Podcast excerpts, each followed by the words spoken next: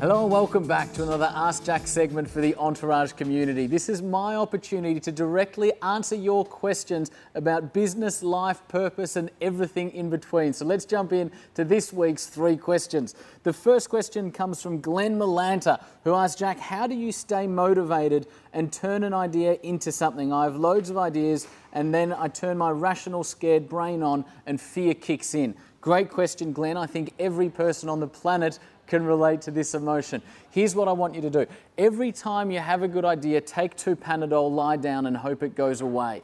The reason is because entrepreneurship and creating something great is purely about execution. The number one barrier to growth we see in startup businesses is that often early stage entrepreneurs have too many ideas and either chase all of them, or worse yet, don't chase any of them because we have choice paralysis. We don't know which direction to head in. Here's what I want you to do pick one idea and stick with it. See it through. Give it time to grow. Give it time to see it flourish.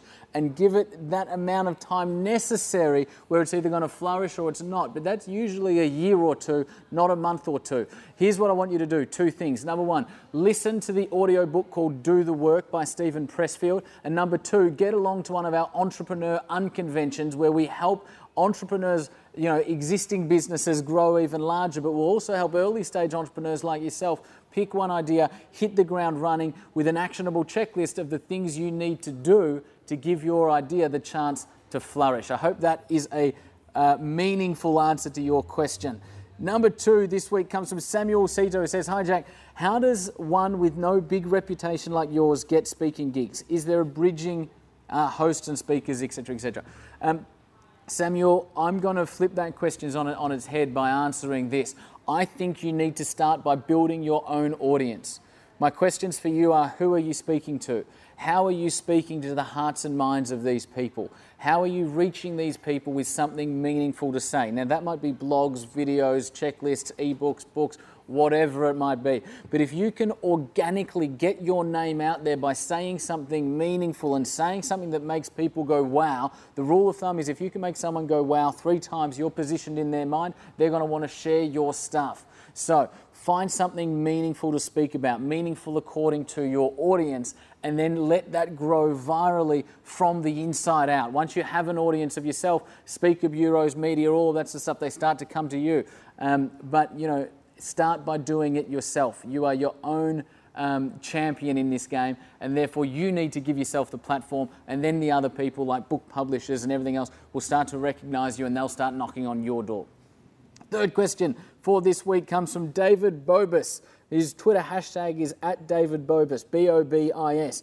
Hey, Jack. Uh, what are some practical tips to best approach and pitch businesses to the media? David, really good question. Why is it a really good question? Because so many people get it wrong.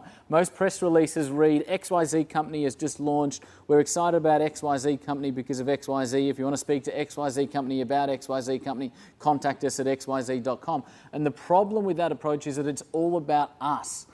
One of the most important lessons I ever learned in PR about six years ago was Jack, nobody cares about Jack. You need to get over yourself and start talking to an existing issue. So, my advice to you is, is, is this find an existing issue that is currently, today, topical and current in the marketplace, meaning it is getting press on TV, radio, newspaper.